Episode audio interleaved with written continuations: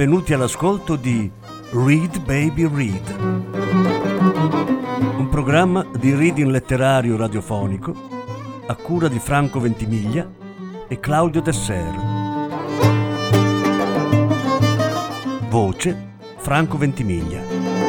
Regia Claudio Desser.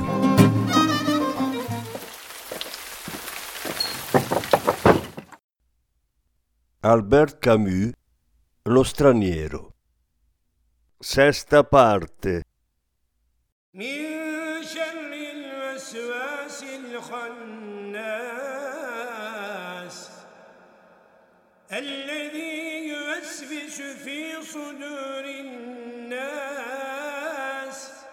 من الجنة والناس الله أكبر لا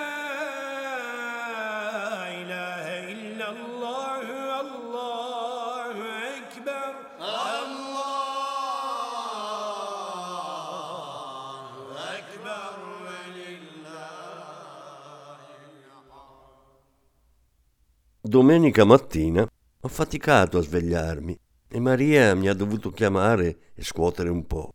Non abbiamo mangiato perché volevamo fare il bagno presto. Mi sentivo un gran vuoto dentro e un po' di mal di testa.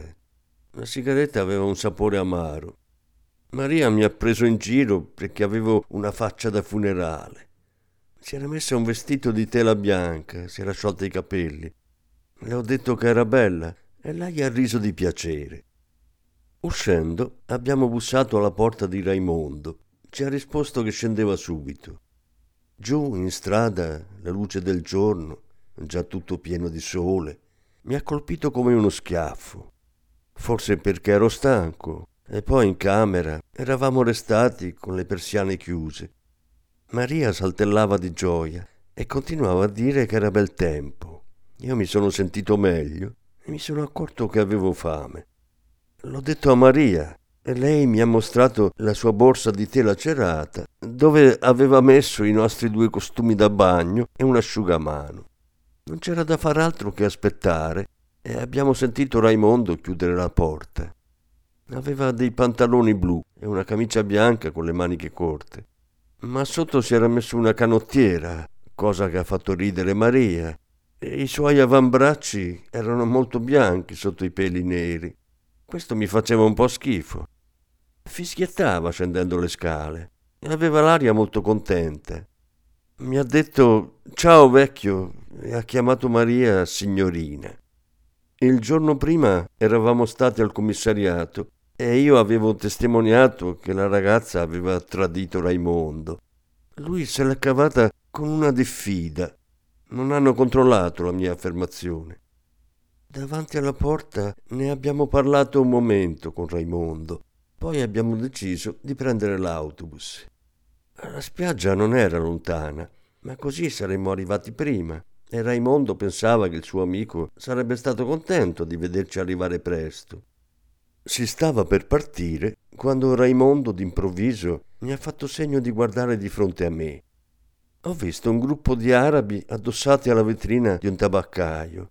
Ci guardavano in silenzio, ma a modo loro, né più né meno come se fossimo stati pietre o alberi morti. Raimondo mi ha detto che il secondo a sinistra era il suo uomo e mi è parso preoccupato. Ha aggiunto che del resto era ormai una faccenda esaurita. Maria non capiva bene e mi ha chiesto che cos'era. Le ho detto che erano degli arabi che ce l'avevano con Raimondo. Lei ha voluto che si andasse via subito. Raimondo si è ripreso e, ridendo, ha detto che bisognava sbrigarsi. Ci siamo avviati verso la fermata dell'autobus, che era un po' più avanti, e Raimondo mi ha annunciato che gli arabi non ci seguivano. Io mi sono voltato indietro. Erano sempre nello stesso posto e guardavano con la stessa indifferenza il punto che noi avevamo appena lasciato. Poi abbiamo preso l'autobus. Raimondo pareva ormai tranquillo e continuava a scherzare con Maria. Mi sono accorto che Maria gli piaceva, ma lei non gli dava retta. Di tanto in tanto mi guardava ridendo.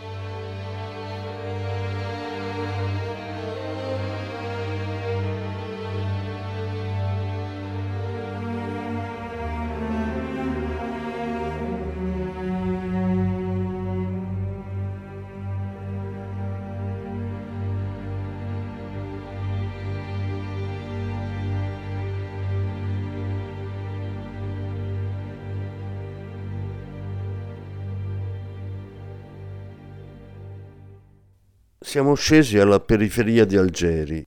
La spiaggia non è distante dalla fermata dell'autobus, ma abbiamo dovuto attraversare un piccolo altipiano che domina il mare e che poi degrada verso la spiaggia. Era coperto di pietre giallastre e di asfodeli, bianchi contro il blu già duro del cielo. Maria si divertiva a disperderne i petali con gran colpi della borsa di tela cerata.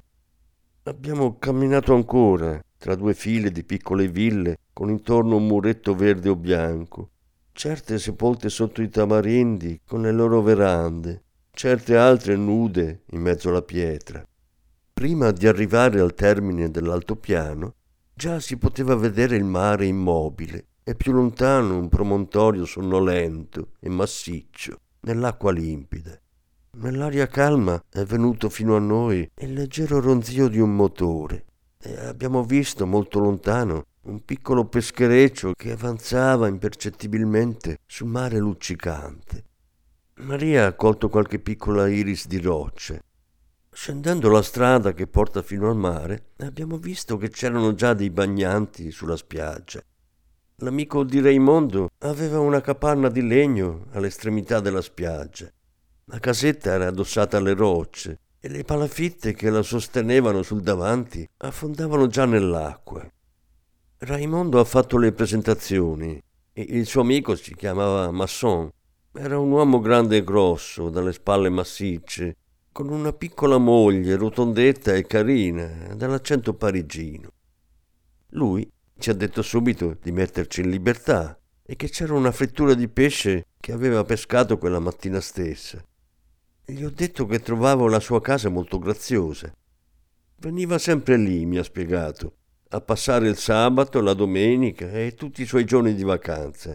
Con mia moglie, ben inteso, ha soggiunto. Proprio in quel momento sua moglie stava ridendo con Maria. Per la prima volta, forse, ho pensato realmente che mi sarei sposato. Masson voleva fare il bagno, ma sua moglie e Raimondo non hanno voluto venire. Siamo scesi noi tre e Maria si è immediatamente gettata in acqua. Io e Masson abbiamo aspettato un po'. Lui parlava lentamente e ho notato che aveva l'abitudine di completare tutto quel che diceva con un e vorrei aggiungere, anche quando in fondo non aggiungeva niente al senso della sua frase. A proposito di Maria mi ha detto è adorabile e vorrei aggiungere deliziosa. Poi non ho più fatto caso a quella mania, perché ero intento a sentire che mi faceva bene il sole. La sabbia cominciava a scottare sotto i piedi. Ho represso ancora il desiderio che avevo dell'acqua, ma poi ho finito per dire a Masson: Ci si butta? Mi sono tuffato. Lui è entrato in acqua poco a poco e si è messo a nuotare quando non ha toccato più. Nuotava piuttosto male, e così l'ho lasciato per raggiungere Maria. L'acqua era fredda e mi dava piacere nuotare. Con Maria ci siamo allontanati e ci sentivamo d'accordo nei nostri gesti e nel nostro piacere.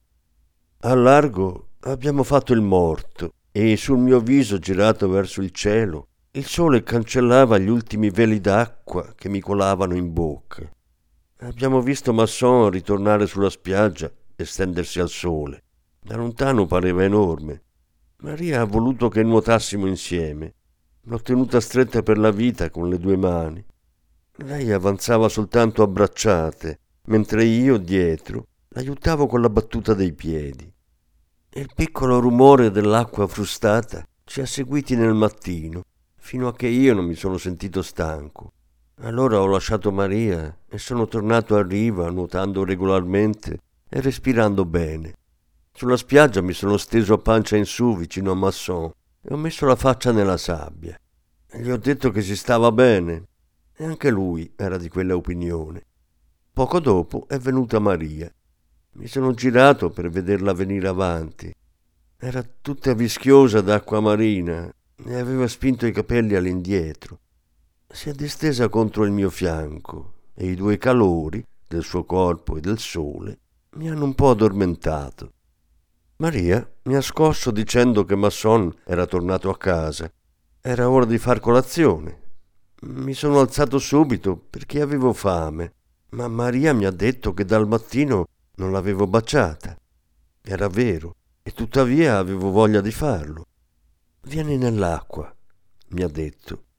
Abbiamo fatto qualche bracciata e lei si è stretta contro di me. Ho sentito le sue gambe attorno alle mie e l'ho desiderata. Quando siamo tornati, Masson ci stava chiamando. Gli ho detto che avevo una gran fame e lui ha subito dichiarato a sua moglie che gli piacevo. C'era del buon vino e ho divorato la mia parte di pesce. Poi c'era carne e patate fritte. Mangiavamo tutti senza parlare. Masson beveva molto vino e me ne versava continuamente. Al caffè avevo la testa un po' pesante e ho parlato molto.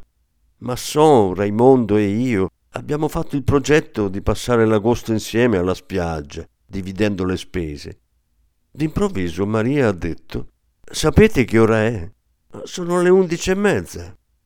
Siamo rimasti tutti sorpresi. Masson ha detto che avevamo mangiato molto presto e che era una cosa naturale, perché l'ora giusta di colazione è quando si ha fame. Questo ha fatto ridere Maria, non so perché. Forse aveva bevuto un po' troppo. Poi Masson mi ha chiesto se volevo passeggiare sulla spiaggia con lui. Mia moglie fa sempre la siesta, dopo colazione. A me non piace, ho bisogno di camminare. Lo dico sempre anche a lei, che è meglio per la salute, ma dopo tutto ha diritto di fare quel che vuole.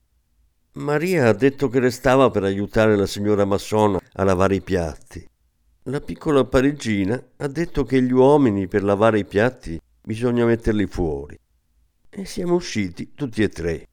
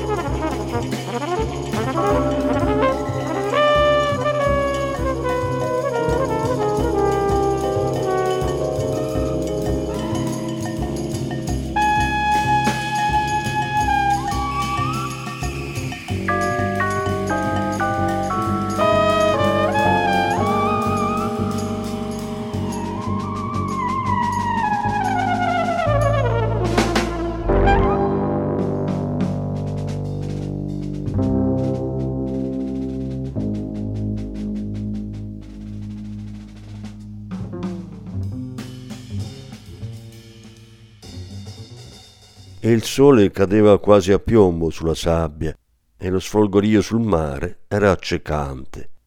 Nella spiaggia non c'era più nessuno. Dalle capanne sul bordo dell'altipiano, a strapiombo sul mare, giungevano rumori di piatti e di stoviglie. Si respirava a fatica nel calore torrido che montava dalla terra. Per cominciare, Raimondo e Masson hanno parlato di cose e di persone che non conosco. Ho capito che erano amici da molto tempo e che avevano persino vissuto insieme durante un certo periodo. Ci siamo avvicinati all'acqua e poi abbiamo costeggiato il mare. A volte una piccola onda più lunga delle altre veniva a bagnare le nostre scarpe di tela. Io non pensavo a nulla, perché ero mezzo intontito da tutto quel sole che mi batteva sulla testa. E in quel momento Raimondo ha detto a Masson qualcosa che non ho ben capito. Ma nello stesso tempo ho scorto, al limite della spiaggia e molto lontano da noi, due arabi in tuta che venivano nella nostra direzione. Ho, ho guardato Raimondo, mi ha detto è lui. Siamo andati avanti. Masson ha chiesto come potevano aver fatto a seguirci fin là. Ho pensato che dovevano averci visto prendere l'autobus con una borsa da spiaggia, ma non ho detto nulla. Gli arabi avanzavano lentamente ed erano già molto più vicini. Noi non abbiamo modificato la nostra andatura, ma Raimondo ha detto Se succede qualcosa tu, Masson, ti occuperai del secondo, io mi incarico del mio uomo. Tu, Merceau, se ne arriva un altro è per te. Ho detto sì e Masson si è messo le mani in tasche. La sabbia surriscaldata mi pareva rossa ora. Avanzavamo d'un passo costante verso gli arabi. La distanza fra noi e loro diminuiva regolarmente. Quando siamo stati a pochi passi da loro, gli arabi si sono fermati. Io e Masson abbiamo rallentato. Raimondo è andato diritto verso il suo uomo non ho ben capito quello che diceva, ma l'altro ha fatto la mossa di dargli una testata. Allora Raimondo ha colpito una prima volta e subito ha chiamato Masson. Masson è andato verso l'uomo che gli era stato designato e l'ha colpito due volte con tutto il suo peso. Quello è caduto lungo disteso nell'acqua con la faccia contro il fondo. È restato qualche istante così e delle bollicine venivano a scoppiare a fior d'acqua intorno al suo capo. Nello stesso momento anche Raimondo l'ha colpito e l'altro aveva il volto insanguinato. Raimondo si è girato verso di me e ha detto Vedrai adesso quel che si prende. Io gli ho gridato Attento, ha un coltello! Ma già Raimondo aveva il braccio ferito e un taglio sulla bocca. Masson ha fatto un balzo in avanti ma l'altro arabo si è rialzato e si è messo dietro a quello che era armato. Noi non abbiamo osato muoverci. Loro hanno indietreggiato lentamente, sempre guardandoci fissi, tenendoci a rispetto sotto la minaccia del coltello. Quando sono stati a una distanza sufficiente, sono fuggiti di gran corsa, mentre noi restavamo inchiodati sotto il sole e Raimondo si teneva stretto il braccio gocciolante sangue. Masson ha detto immediatamente che c'era un dottore che veniva sempre a passare la domenica sull'altipiano.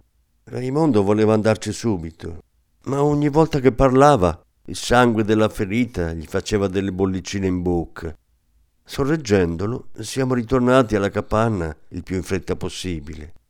Lì Raimondo ha detto che le sue ferite erano superficiali e che era in grado di andare dal dottore. È uscito con Masson e io sono rimasto per spiegare alle donne quel che era successo. La signora Masson piangeva e Maria era molto pallida.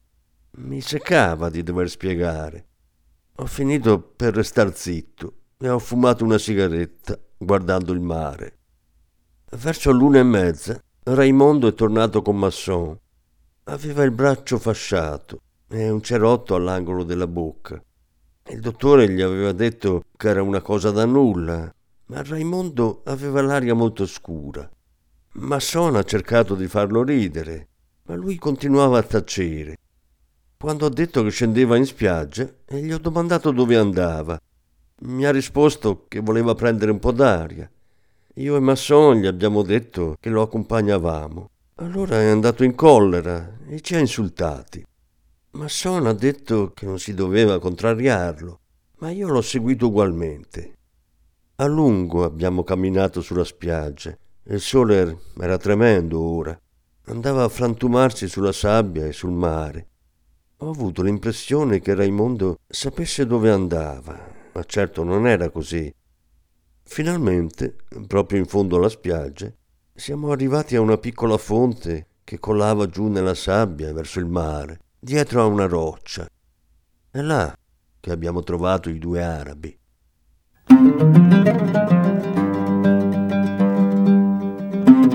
Avete ascoltato Read Baby Read, un programma di reading letterario radiofonico a cura di Franco Ventimiglia e Claudio Tesser.